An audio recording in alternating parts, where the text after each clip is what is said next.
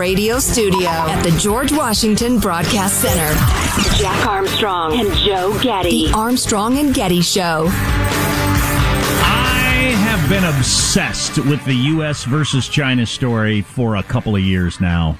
I don't remember why or how it got on my radar, but man, I just I just suck up everything I can find about it. And uh, we talked to Josh Rogin a while back. This is something about COVID in China or something. Anyway, he's got a new book out, Chaos Under Heaven, Trump Xi and the Battle for the 21st Century. Josh Rogin is the global opinions columnist for the Washington Post. And man, some great reviews. I just read the Wall Street uh, Journal review on this last night is one of the first great books on the, what is going to be the story for the next century or more, the U.S. versus China. Josh Rogin joins us. Josh, how are you, sir? Hey, guys. Great to be back with you. Um, just in general, my statement correct that this is maybe the biggest story in the world for the next century, U.S. versus China? Yes, not only is the U.S. Uh, uh, China relationship the most important bilateral relationship of our lifetime. That's increasingly obvious. It's also the biggest story for every country in the world because every country in the world is now suffering through a coronavirus pandemic that originated in China. So there are 7 billion people who are suddenly quite aware of the fact that what happens in Beijing doesn't stay in Beijing and that to some degree, and we can debate how much, the actions and character of the Chinese Communist Party affect our lives, our national security, our public health, our prosperity in undeniable ways. So that's like an awakening that now we, is not just you know certain people and certain everybody can agree on that. Now the question is, what do we do about it? Well, uh, we know the answer to this question, but where do you stand on the issue of the origin of the coronavirus, the lab leak theory, uh, the rest of it? You know, I got to tell you, I I was the one of the first reporters in April 2020 to publish about the still unproven but very plausible theory that the outbreak was related to a mistake at one of these Wuhan labs. And, you know, for over a year, I was just amazed that no one would talk about it, that people would talk about it, would get insulted and, and, and shouted down. And it was just crazy. And now here we are, 18 months after the outbreak, and there's still been no investigation. And my point is not that we know that it came from the lab. My point is we, we have to check it out. In other words, we can't rule it out, so we have to check it out. It seems like a pretty reasonable and obvious thing to say. It's always seemed that way to me, but now all of a sudden the mainstream media and uh, different parts of the government, including the Biden administration, are like, "Oh, wait a second! You're telling me that there are a bunch of bat coronaviruses next to the outbreak? We didn't check out those labs that had all the bat coronaviruses? That's crazy. We should check it out." So I'm not saying I, we know it came from the lab. I'm just saying we should probably check it out. We do a lot of media criticism, and so we've talked a lot about the, you know, uh, whether it was uh, it was important to be anti-Trump and Trump was pushing the narrative or whatever it is in the media. But inside a government, that's what's fascinating to me. What was going on, to your mind, inside a government that was causing some scientists to ignore what seems like the most likely cause, or to actively cover right. it up? That's right. Uh, they absolutely did that. And they're, they're, it's really important because you're right. It wasn't just the media that wanted to sort of dismiss the lab leak theory because they couldn't, they didn't want Trump to be right about anything. You know, like even the broken clock is right twice a day. The guy was bound to be right about something, whether you like him or not. And the media just couldn't deal with that. But inside the government, you had a couple of things going on. One, you had the scientists who were the closest to the lab and who were collaborators with the Wuhan Institute of Virology and all these other bad coronavirus labs in China uh, calling it a conspiracy theory to cover their own butts because they didn't want anyone to look into the lab because that would mean that we were looking into them. In other words, the lab leak theory doesn't just implicate China, it implicates all of our scientific collaboration with China because we built those labs along with the French. We gave them this technology. We taught them how to play around with viruses, and then they built another part of the lab that they didn't tell us about, and no one was watching it. And that's why the lab leak theory is so sensitive to the scientific community in the U.S. because it implicates us. It implicates Fauci and Collins and all these guys who are doling out the money that is going to these Chinese labs that no one was paying attention to. And that relates to what was going on inside the government because if you're the intelligence community, if you just think about it, the lab leak theory is true, well, then that's that's bad for them too because they missed it because we spend 86 billion dollars a year on intelligence stuff and zero of it was pointed at this network of risky labs doing risky research that was funded by U.S. taxpayers. That's pretty awful if that's true. And that's why, you, and then of course, you know, the some of the intelligence guys didn't like the Trump people, and they didn't want them to be right either. And you know, the media trusted the scientists, and the intelligence guys trusted the same scientists. So it was like a perfect storm of BS. And by the time we started to figure it out, it was all too late. Uh, do you are you willing to call it a cover up? Absolutely. Well, there's several cover-ups. There's the first and foremost the Chinese Communist Party cover-up, which is not just about the origins, which is about everything. They covered up the scientists, they jailed the whistleblowers, uh, you know, they jailed the journalists, they kept all of the science that they had away from the internet. They continue to. To this day, they won't give us vital information that's could help us in our response to, to like how the information that they have while our citizens are getting sick and dying, not just us, people all over the world. That's the first cover up. The second cover up is the one by the American scientists uh, who are the friends of the lab, and that's all being revealed now in all these emails that are getting released. But we kind of knew it already. In other words, the scientists went around and they wrote all these papers in scientific journals that said it's a conspiracy theory if you mention the lab. Right. Meanwhile, they were writing emails to each other, which were like, "Hey, the lab might be involved. We should probably check it out." So they were telling us one thing and telling themselves a completely different thing. That's the nature of the deception. That's the, that's another cover up right there. You know what I mean? So there's two cover ups.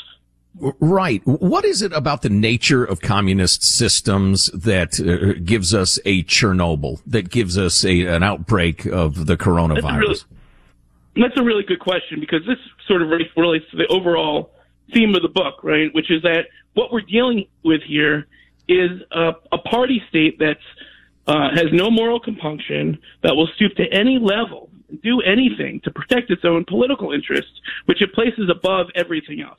So, in other words, what we have to understand is that, first of all, the Chinese Communist Party is not looking out for us, for certainly, right? They're also not looking out necessarily for the Chinese people or even China as a nation. They're looking out for the party. That means protecting the party that means they will even subject their own people to horrendous suffering to protect the party. That's how you get a cover up like this. That's how you could have a worldwide pandemic and they're just like, no, what? Screw you. We're not going to tell you anything. What are you going to do about it? That's their attitude, right? Which is shocking and horrible, right? The other thing it tells you is that, you know, when the, when they're setting up all of these engagements with us, whether it be scientific engagement or academic or political or trade, they're thinking about how the, to weaponize those engagements against us. So that means like Fauci and Collins and all these scientists who are like, how could these Chinese researchers do something bad? They're just trying to do research and we're trying to save, save the world. And, you know, that how they wouldn't do that. What, what these American scientists don't realize is that in their system, in the CCP system, the scientists don't get to make those decisions. It's all controlled by the party, and the party will do anything, including let billions of people get sick and die if they think it's in their political interest for the time being, and that's exactly what happens. The book is Chaos Under Heaven, Trump Xi and the Battle for the 21st Century. We're talking with Josh Rogin, who's a, a global opinions columnist for the Washington Post. So you think the big mistake was our scientists trusted the Chinese? Not only did we trust, we didn't verify. It's one thing to have a collaboration. It's another thing to let it just grow into a $200 million network of labs that no one's watching, not the intelligence community, not the scientists, not the government. And of course, they took that technology and built another side of the lab with their military. That's what we now know. That's not a Trump administration claim alone. That's what the Biden administration confirmed. We we built up a huge virus research industry in China, and they took it and then they built another side of the lab, those sides we didn't know about, with their military to do God knows what. Okay, and and that's that's a perfect recipe for a disaster. And you know, yeah, I could say that like you know the American scientists maybe they truly believe that their Chinese scientist friends uh, wouldn't do that to them, but then they're horrendously naive. God, I say. The, when when the pandemic hit, it was all the people who understood China who knew who knew what the score was, and it was the national security people who really understood the nature of the CCP who looked at their actions and said, "Of course they're lying. Of course they're hiding stuff because that's what they did in the SARS epidemic 12 years pri- or 20 years prior. They just did it again. The problem was the first time it only killed 8,000 people. This time it killed 3.5 million and counting. When we come back with Josh Rogin, uh, we want to talk uh, more specifically about the battle for the 21st century, uh, chaos on Trump Xi, and the battle for the 21st century being the title of the book, and, and how interesting it is and notable that that that break, that pivot to open rivalry, uh, took place during the Trump administration of all time. So, Josh, if you can hang on, we uh, we're going to get right back to it in moments. Stay with us. Armstrong and Getty. Jack Armstrong and Joe Getty. Point of personal privilege. Don't get brazen with me. The Armstrong and Getty Show. If you missed our first segment with Josh Rogin about his book Chaos Under Heaven, Trump Xi and the Battle for the 21st Century, go to the podcast at armstrongandgetty.com because we got in specifically to a lot of the uh, the coronavirus and the origins and the cover up not just by China but by our own damn scientists as to how this whole thing started, which is really really troubling. Josh, I don't know if you're familiar with the book Hundred Year Marathon by Pillsbury. We've uh, we've talked about that Sure. a, a book a lot, and um, his argument, and he was with the, the the the the Nixon administration, is going back to Nixon opening China. China has been playing us this entire time, and we thought, no, no, no, this is good news. But they they knew what they were doing all along. Did Trump, in his unique way, uh, did he open the eyes of people in America and to the world of what China is really up to? Do you think? I think the administration uh, did a lot of that work, and it was really important. Of course, they, it wasn't all good. Some of it they did uh, in a pretty chaotic way. That's why my book is called Chaos Under Heaven. But yeah, I know the book Hundred Year Marathon, and I, Pillsbury is in the in my book too. And you know, the bottom line is that you know we had this 40 year, 50 year bet that if we just engaged the Chinese Communist Party as much as possible and integrated them into our system as much as possible, that they would liberalize and become more like us, first economically and then politically, and that would solve all of our problems and we could avoid, avoid the Cold War and all that. Uh, and whether or not you think that was a good bet or a bad bet, Pillsbury thinks it was a bad bet. Other people say that was a reasonable bet to make that time. My view is it doesn't really matter. Now we just have to realize that the bet has failed. Not because we weren't nice about it, not because we weren't good intentions, but because China decided to go another way. And especially since Xi Jinping came to power, they're taking China in the opposite direction. And they're becoming less liberal and more repressive and more aggressive. And, and then they're also interfering in our free and open societies. And we can't have that. And so now, whether or not you think it was good or bad bet, we have to realize that, that that's over and we have to have a new strategic response. And I think you, that's what you see the Biden administration actually saying very clearly. That doesn't mean we're doing it, but at least we're saying it, which is the, the first thing. So th- that pivot from frenemies to openly rivals, it was going to happen. It had to happen. Was there something about Trump and his personality that, that accelerated the timetable? Absolutely. You know, the thing about the Trump administration is that they didn't care about, you know, what were sort of like the rules of Washington and that those rules of Washington constrained U.S. China policy for all this time because the China issue was run by the, the China experts and they're the ones who got us largely into this mess in the first place. So you, it just opens the Overton window of what was possible inside the government. And then, uh, of course, there were a lot of competitions and not everybody inside the Trump administration agreed on China. You know, people like, uh, Mike Pompeo and Steve Mnuchin totally disagreed. But the point is that all of new things, all of these new things were on the table. And so all of a sudden you started to see confronting China in our schools and in our capital markets and even in Hollywood and in the tech industry. And I'm not saying it all went perfectly. I'm just saying that all of those options were now at least being explored. And now uh, the Biden administration is trying to sift through them to see which parts of the Trump China policy they want to keep and they want to discard it. And they're actually keeping a lot more than you would have thought, right? If that that should be a sign, you know, that they the Biden people who are like hate all the Trump stuff on all the other countries. They hate the Trump, you know, Russia approach. They hate the Trump Iran approach. But on China, they're basically continuing most of it. Uh, that means uh, they probably saw a lot of it in, it, in there that was uh, pretty good. Yeah, it's pretty interesting that for all the talk in the media and, you know, on the campaign trail about how awful Trump's approach was, the tariffs are still in place. A lot of the stuff's still in place. Um, this far into Biden's presidency. Um, where, oh, uh, I just keep thinking that the, the, the break is going to come with U.S. businesses in China and it's inevitable too. Like Joe said, it was inevitable. We went from frenemies to enemies. At what point do, does the NBA, does Apple, does everybody just have to stop doing business with China? Do you think that's coming? Yeah, no, I think the business community is still split because I think, and I think the fight over this inside the Biden administration is still coming. Like they haven't appointed a lot of the people in like Treasury and these places. Those are the people who are going to push back and say, no, no, no, no. We just got to get rid of the tariffs and go back to business to avoid the Cold War, whatever nonsense they're going to come up with. And so I think in the business community, you first of all have the companies that are corporate hostages, right? Like the Apples and the NBA, and they they know they got a problem, right? They're making money in China, but for how long? You know, and the squeeze is is on. You know what I mean? So I think we should actually help those companies not get bullied around by the CCP. Uh, then on the other side, there's the financial services companies which are pushing for more engagement because they're uh, have a corrupt interest in in getting out of this Cold War thing. So if you look at the Goldman Sachses and the Bloomberg Barclays and the MSCI and the Morgan Stanleys of the world, uh, they're pumping money into China and taking Chinese money hand over fist because uh, they're pushing back against this realization that we're in this competition.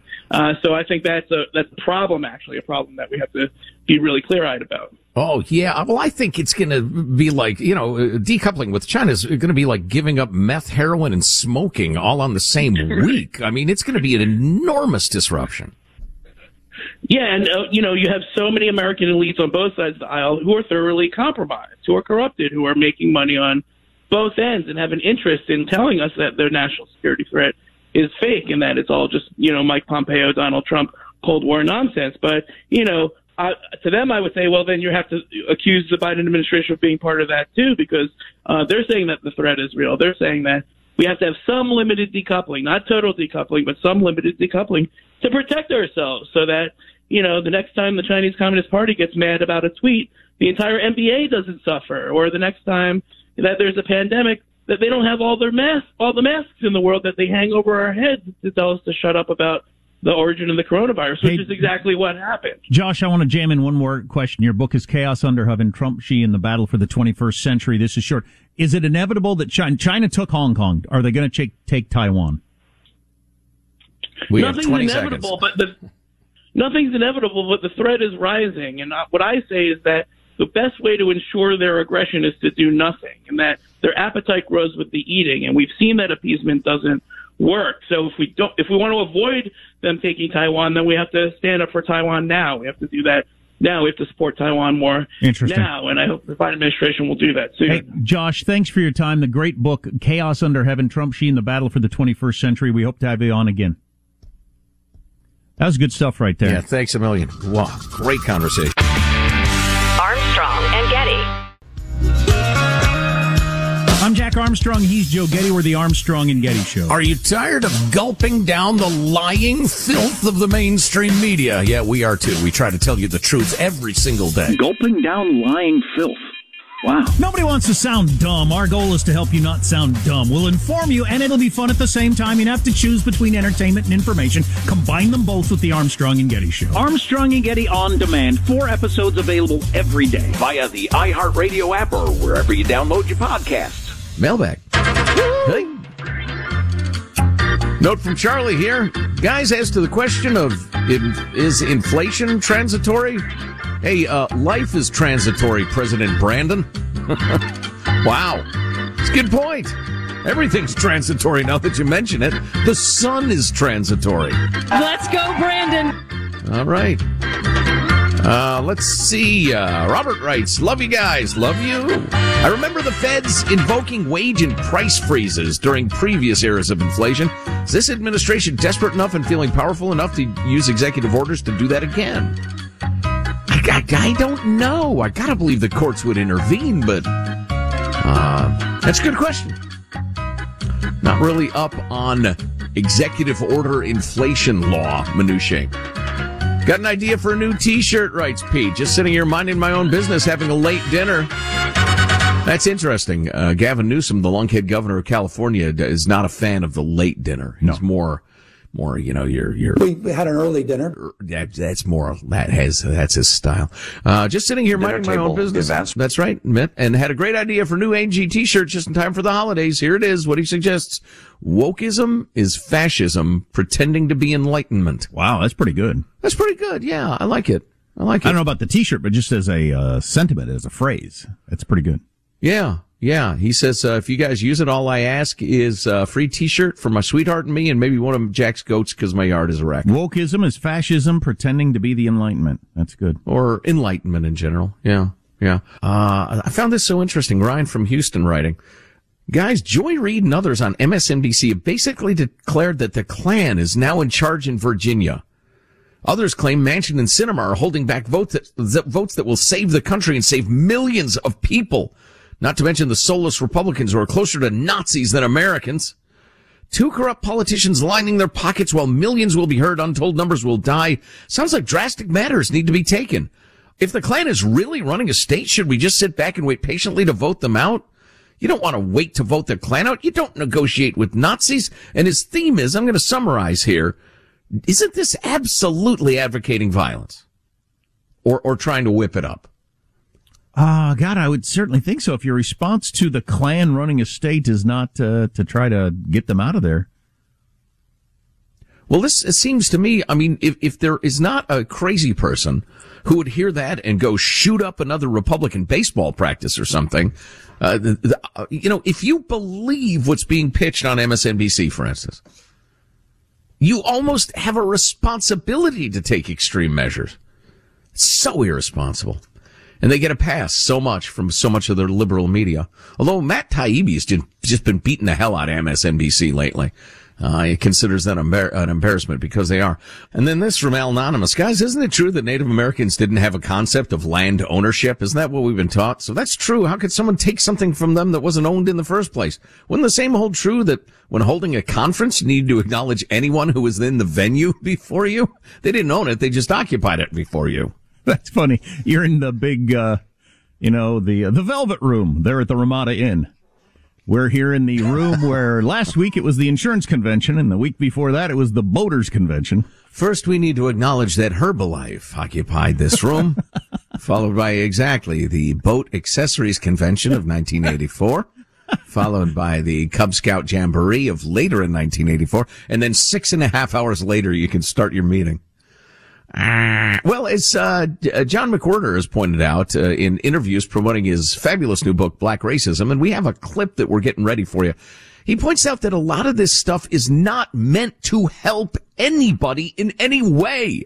Not for a second does anybody sane think that it's going to be of aid to anyone. It's merely signaling that I know racism exists and look at me, I'm a good person.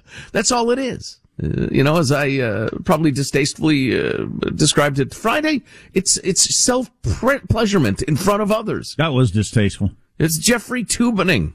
That flew on a Friday. I don't expect that kind of talk on a Monday. Certainly um, not. I was amazed at how many texts, tweets, emails we got from people say, "Oh yeah, my company's been doing this for the last year." Wow. I, yeah. I had no idea. You know, Jack, when you're broadcasting from home, you probably should have acknowledged. I need to acknowledge that uh, this home was owned by the Jones family before me, and before that, the McGillicuddies. Well, I'm in a, four beautiful children. I was in a rental, so I'd have to go through a whole bunch of people. Oh yeah, yeah, yeah. And then there was some jerk named Smith who didn't pay his rent uh, between April and June of 1998.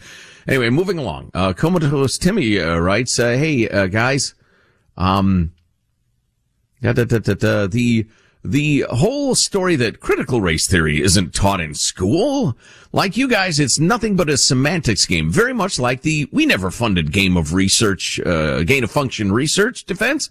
There's a lot of that going on lately. Full throated, emphatic denial because something doesn't fit a very precise technical definition, even though it does by any reasonable standard." Uh, Tim Pool, philosopher, online wag, uh, likes to call it critical race applied principles. I think James Lindsay calls it critical race praxis. While not theoretically fitting the law school definition of critical race theory, it's teaching the exact same principles by another name by teachers who have been trained to expert levels in CRT, but you already knew that. Uh, it's a good point. I like, cr- well, critical race praxis is nice. It's a little highfalutin in the college campus. See, that means essentially in practice, right? Uh, effectively. Critical race effectively. Thank you for the point. Speaking of great points made, Tammy writes, wait a minute. As I caught up on last week's chunks of the show I missed, that's right. If you ever miss a portion of the show, You can go to wherever podcasts are downloaded or go to armstrongandgetty.com and get Armstrong and Getty on demand. It's the radio show repackaged as a podcast. Anyway, uh, she says, as I was catching up, I was shocked to hear Jack saying soup sounded good. It was during final thoughts. Alex mentioned he brought a coworker soup. Jack said it sounded good and was upset people were bringing in soup when he was stuck at home. I hmm. pray it's just COVID fog, not that Jack has been lying to us all these years. What's next? We learn that he has eaten Taco Bell? No, soup does make me angry, and I'm generally not a soup person, so I must have been quite ill, and I was. It's the noises people make, right? Unlike Aaron Rodgers, I was vaccinated, and I still got sick. Yeah, yeah. Uh, how much time do we have, Michael? Okay, JT, always intriguing, writes, don't be surprised when the New York Times or the WAPO appears to be posting damaging info to Democrats. Instead, ask yourself why they might be doing so at this point. Take the New York Times article about how the Build Back Venezuelan bill was actually closer to 4 trillion than 1.75. Clearly, they got word that uh, Pelosi was at the end of her rope and ready to hang the far left by their own petard. By publishing the damning details of the Francification bill, the Times put pressure on the far left progressives by making the bill even less attractive than it already was. It also explains why Pelosi put back in the paid family leave. She was trying to make the bill less appealing to general voters mm. while making it appear, appear more appealing to the far left progressive caucus. Over the weekend, the progressives blinked, mission accomplished. I'm not sure the mission's been accomplished for America, though, JT. I am afraid that the Dems, knowing they are beyond doomed in the next election, are going to jam this down the American throat. Uh, Phoenix Steve writes, Gents, Greta was at the Scotland gas event. She stated that she wanted Britain to apologize for the Industrial Revolution. What a troll to expand her brand. I imagine the Queen saying, uh, sorry, my dear, for pulling billions out of poverty and feeding the planet. I do apologize. And then he uh, sent along a chart apropos of, well, not nothing, but of uh, a completely different uh, topic. In 1980, the inflation, uh, using the inflation method we use now, we'd already hit 15%. What? 19, oh, in the 1980 inflation method, we've already hit 15%, almost matching 1980, um, in which uh, inflation was rampant right before Reagan took office. Um, because I think it was fairly recently they started separating out fuel and food. Okay. It might have been recently, 20 years ago or 40 years ago. I don't know. Right. Um, but, uh, because they're so volatile, they can be misleading. But I would say, particularly in the case of food, there's no sign of those uh, price spikes going away. No. I just burnt my tongue on my coffee. I hate when I do that. Really, Sorry really hate that. when I do that. Yeah. I'll do that on coffee, uh, now and again. It's, uh, pizza that gets me. Can't let it cool off because you're too hungry. Cause I'm a glutton. Yeah. Uh, it's the sauce that gets you right behind your top teeth, right up there. Oh, that hurts. Wow. Moving along. Blah, blah, blah, blah, blah, blah. you sassy little thing, you. Uh, Kevin from Placerville uh, pointed this out, uh, I, and I think it's a great point talking about uh, the COVID. Uh, and he's he's referring back to my story last week, where I was unable to see my doctor for uh, my my uh, my annual physical, every six months physical, due to overcautious uh, COVID policies. In in my case, I had a cold, documented a cold. I'd been tested multiple times, but because I was sniffly, they oh no, no, you can't come in. Don't come in. Don't even drive by. It's too dangerous. And it was only because I had a high blood pressure cuff and decided to take my own BP that I realized my blood pressure had gotten out of control over the last like eight months. Since I'd last consistently checked it. It was so good so often I figured, why am I checking this Sure. anymore? Um, so anyway, because I had the sniffles, they wouldn't see me. And, and Kevin mentions, why are fully vaccinated hospitals refusing in-person care to patients, asymptomatic or not, due to possible exposure? These policies are counterproductive, will cause countless preventable deaths. There will be millions of missed or late diagnoses around the country due to policies like this, and we're just beginning to see the downstream neg- negative effects. Uh, I would agree. My my wife actually has a friend. I just became aware of this story yesterday, who had a severe upper respiratory infection. It was not COVID. She was tested. Absolutely not COVID. She could not get in to physically see a doctor and be treated. Finally, her doctor reached out to her via email and said, look, call the office, tell him you got foot pain. Tell him you got back spasms. Tell him anything Wow. you want. Get in here and see me. Wow, interesting. So I have said in the last couple of weeks that COVID makes liars out of a lot of us, mm. especially if you got kids. You, tell me you're not sending your kid to school with a runny nose or a sore throat or something like that that you think's a cold this time of year. Come on. You going to keep your kid home every time they've got any cold like symptom that could be a COVID like symptom? Of course not. For weeks at a time? Because if you do that, you're immediately committed to like 10 to 14 days out of school. Right. Quarantining. Right. And then everybody you've been around and every kid that's been around them. Same thing with going to the doctor. I have lied about what I think was allergies at the time so I could go into the doctor's office. Otherwise, I'm not going to be able to go in. Right. Right. And who knows? I mean, like blood pressure, for instance. Maybe you know this, maybe you don't. It can lead to serious, traumatic, deadly medical problems. How many people in America are not having their blood pressure taken at all because they can't get in to physically see their healthcare providers because of COVID paranoia? I swear. Moving along, totally different topic here. That's the beauty of mailbag, Jack. I don't know if you've ever noticed. We uh, careen from fascinating topic to topic. Awesome. Anonymous here. Uh, is a, a nurse, uh, beautiful uh, Northern California. Well, out doing uh, chatting with a coworker. Her 20 year old daughter came home, currently in, enrolled in the medical assistant program, local community college.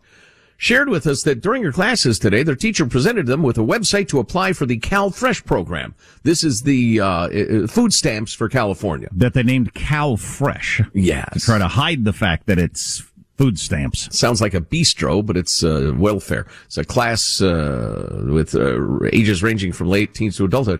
Presented to them to apply for CalFresh, whether they believe they'll qualify or not, whether they need it or not. It'll help us get a better idea of those students that we are serving. To top it off, every student was offered a $50 Visa gift card just to apply. Fill wow. out the application. Get a, so the government is now bribing people to get on welfare. With your money. With your tax money. Armstrong and Getty. Jack Armstrong and Joe Getty.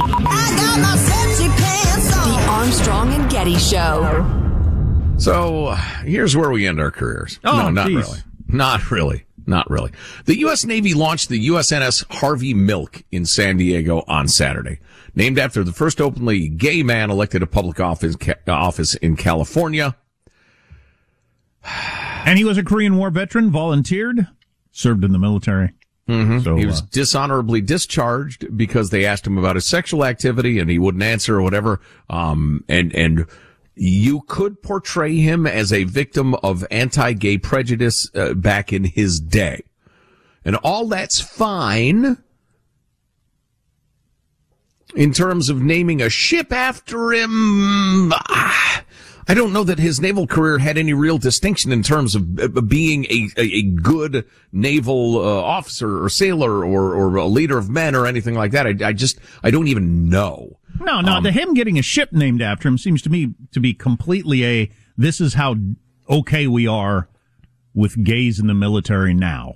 Yeah, it's a giant woke gesture Yeah. to gays. My problem with the man is that he had a history of of grooming, seducing, and and molesting minor boys. Harvey Milk, very famous as the first openly gay, you know, uh, uh, elected official in America in San Francisco. He was assassinated, but they always leave out of the fact that he was not assassinated because he was gay. They always just let you jump to that conclusion, but that's not Right. why he was assassinated. It was a personal beef. Yeah. Anyway, uh, there's a famous biography of him, The Mayor of Castro Street, The Life and Times of Harvey Milk, in which the author, Randy Shilts, makes clear that he had a predilection for teenage boys. He would find troubled teenage boys, runaways. He would feed them booze and drugs, coer- coerce them into sexual acts. And, uh, and, and one 25 year old Jack Lira ended up hanging himself from Harvey Mills, uh, Milk's back porch Oh my god! in 1978. Now, we know personally of sexual predators of this sort who target troubled teenage boys. Uh, we may have even worked with one in the past and who ruin lives, who seduce, drug, and rape for their own pleasure without regard to the damage they do. It does horrible damage and still, to these kids. Still going on. It's amazing that that seems like to me it's the last uh, uh the the last holdout of not waking up to modernity around this whole Me Too issue is the adult gay men and underage boys. Teenage boys. Yeah. Yeah. Yeah. You know, Milo Yiannopoulos talked about this and he said, well, there's kind of a thing in the gay community where kids realize they're gay. They don't know what to do, who to turn to, whatever. And they find an older guy who kind of tutors them and lets them know it's okay, blah, blah, blah. He got murdered for that. Murdered for discussing it without screaming outrage about its existence at the time because he's conservative. And because, you know, he's, he's granted he was a provocateur and he provoked people. But you remember he tried to describe that situation and was absolutely canceled for it, flayed for it. Conceivably, now you, there's no consent if somebody's a minor, Right. according to every law in the land. Right. It's right. Now, now, if there's a 19 year old teenage boy and a 17 year old teenage boy, that's a different thing. It's a different thing completely.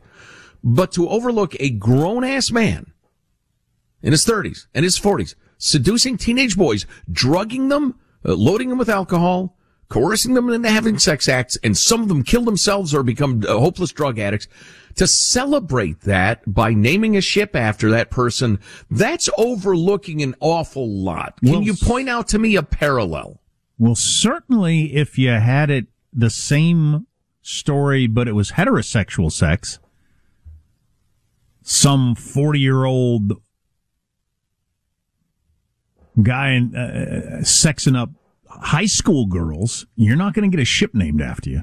No. He was also an enormous supporter of uh, of Jim Jones and the uh, the Jonestown cult. He praised the cult over and over again, including after the mass suicide. He said it was a great experiment that didn't work. I don't know, maybe it did.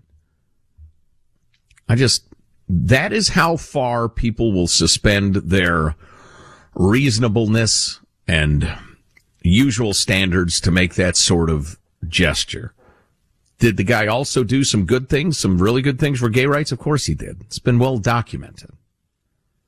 But it just shocks me that that sort of thing is uh, just overlooked in the name of celebrating something or other.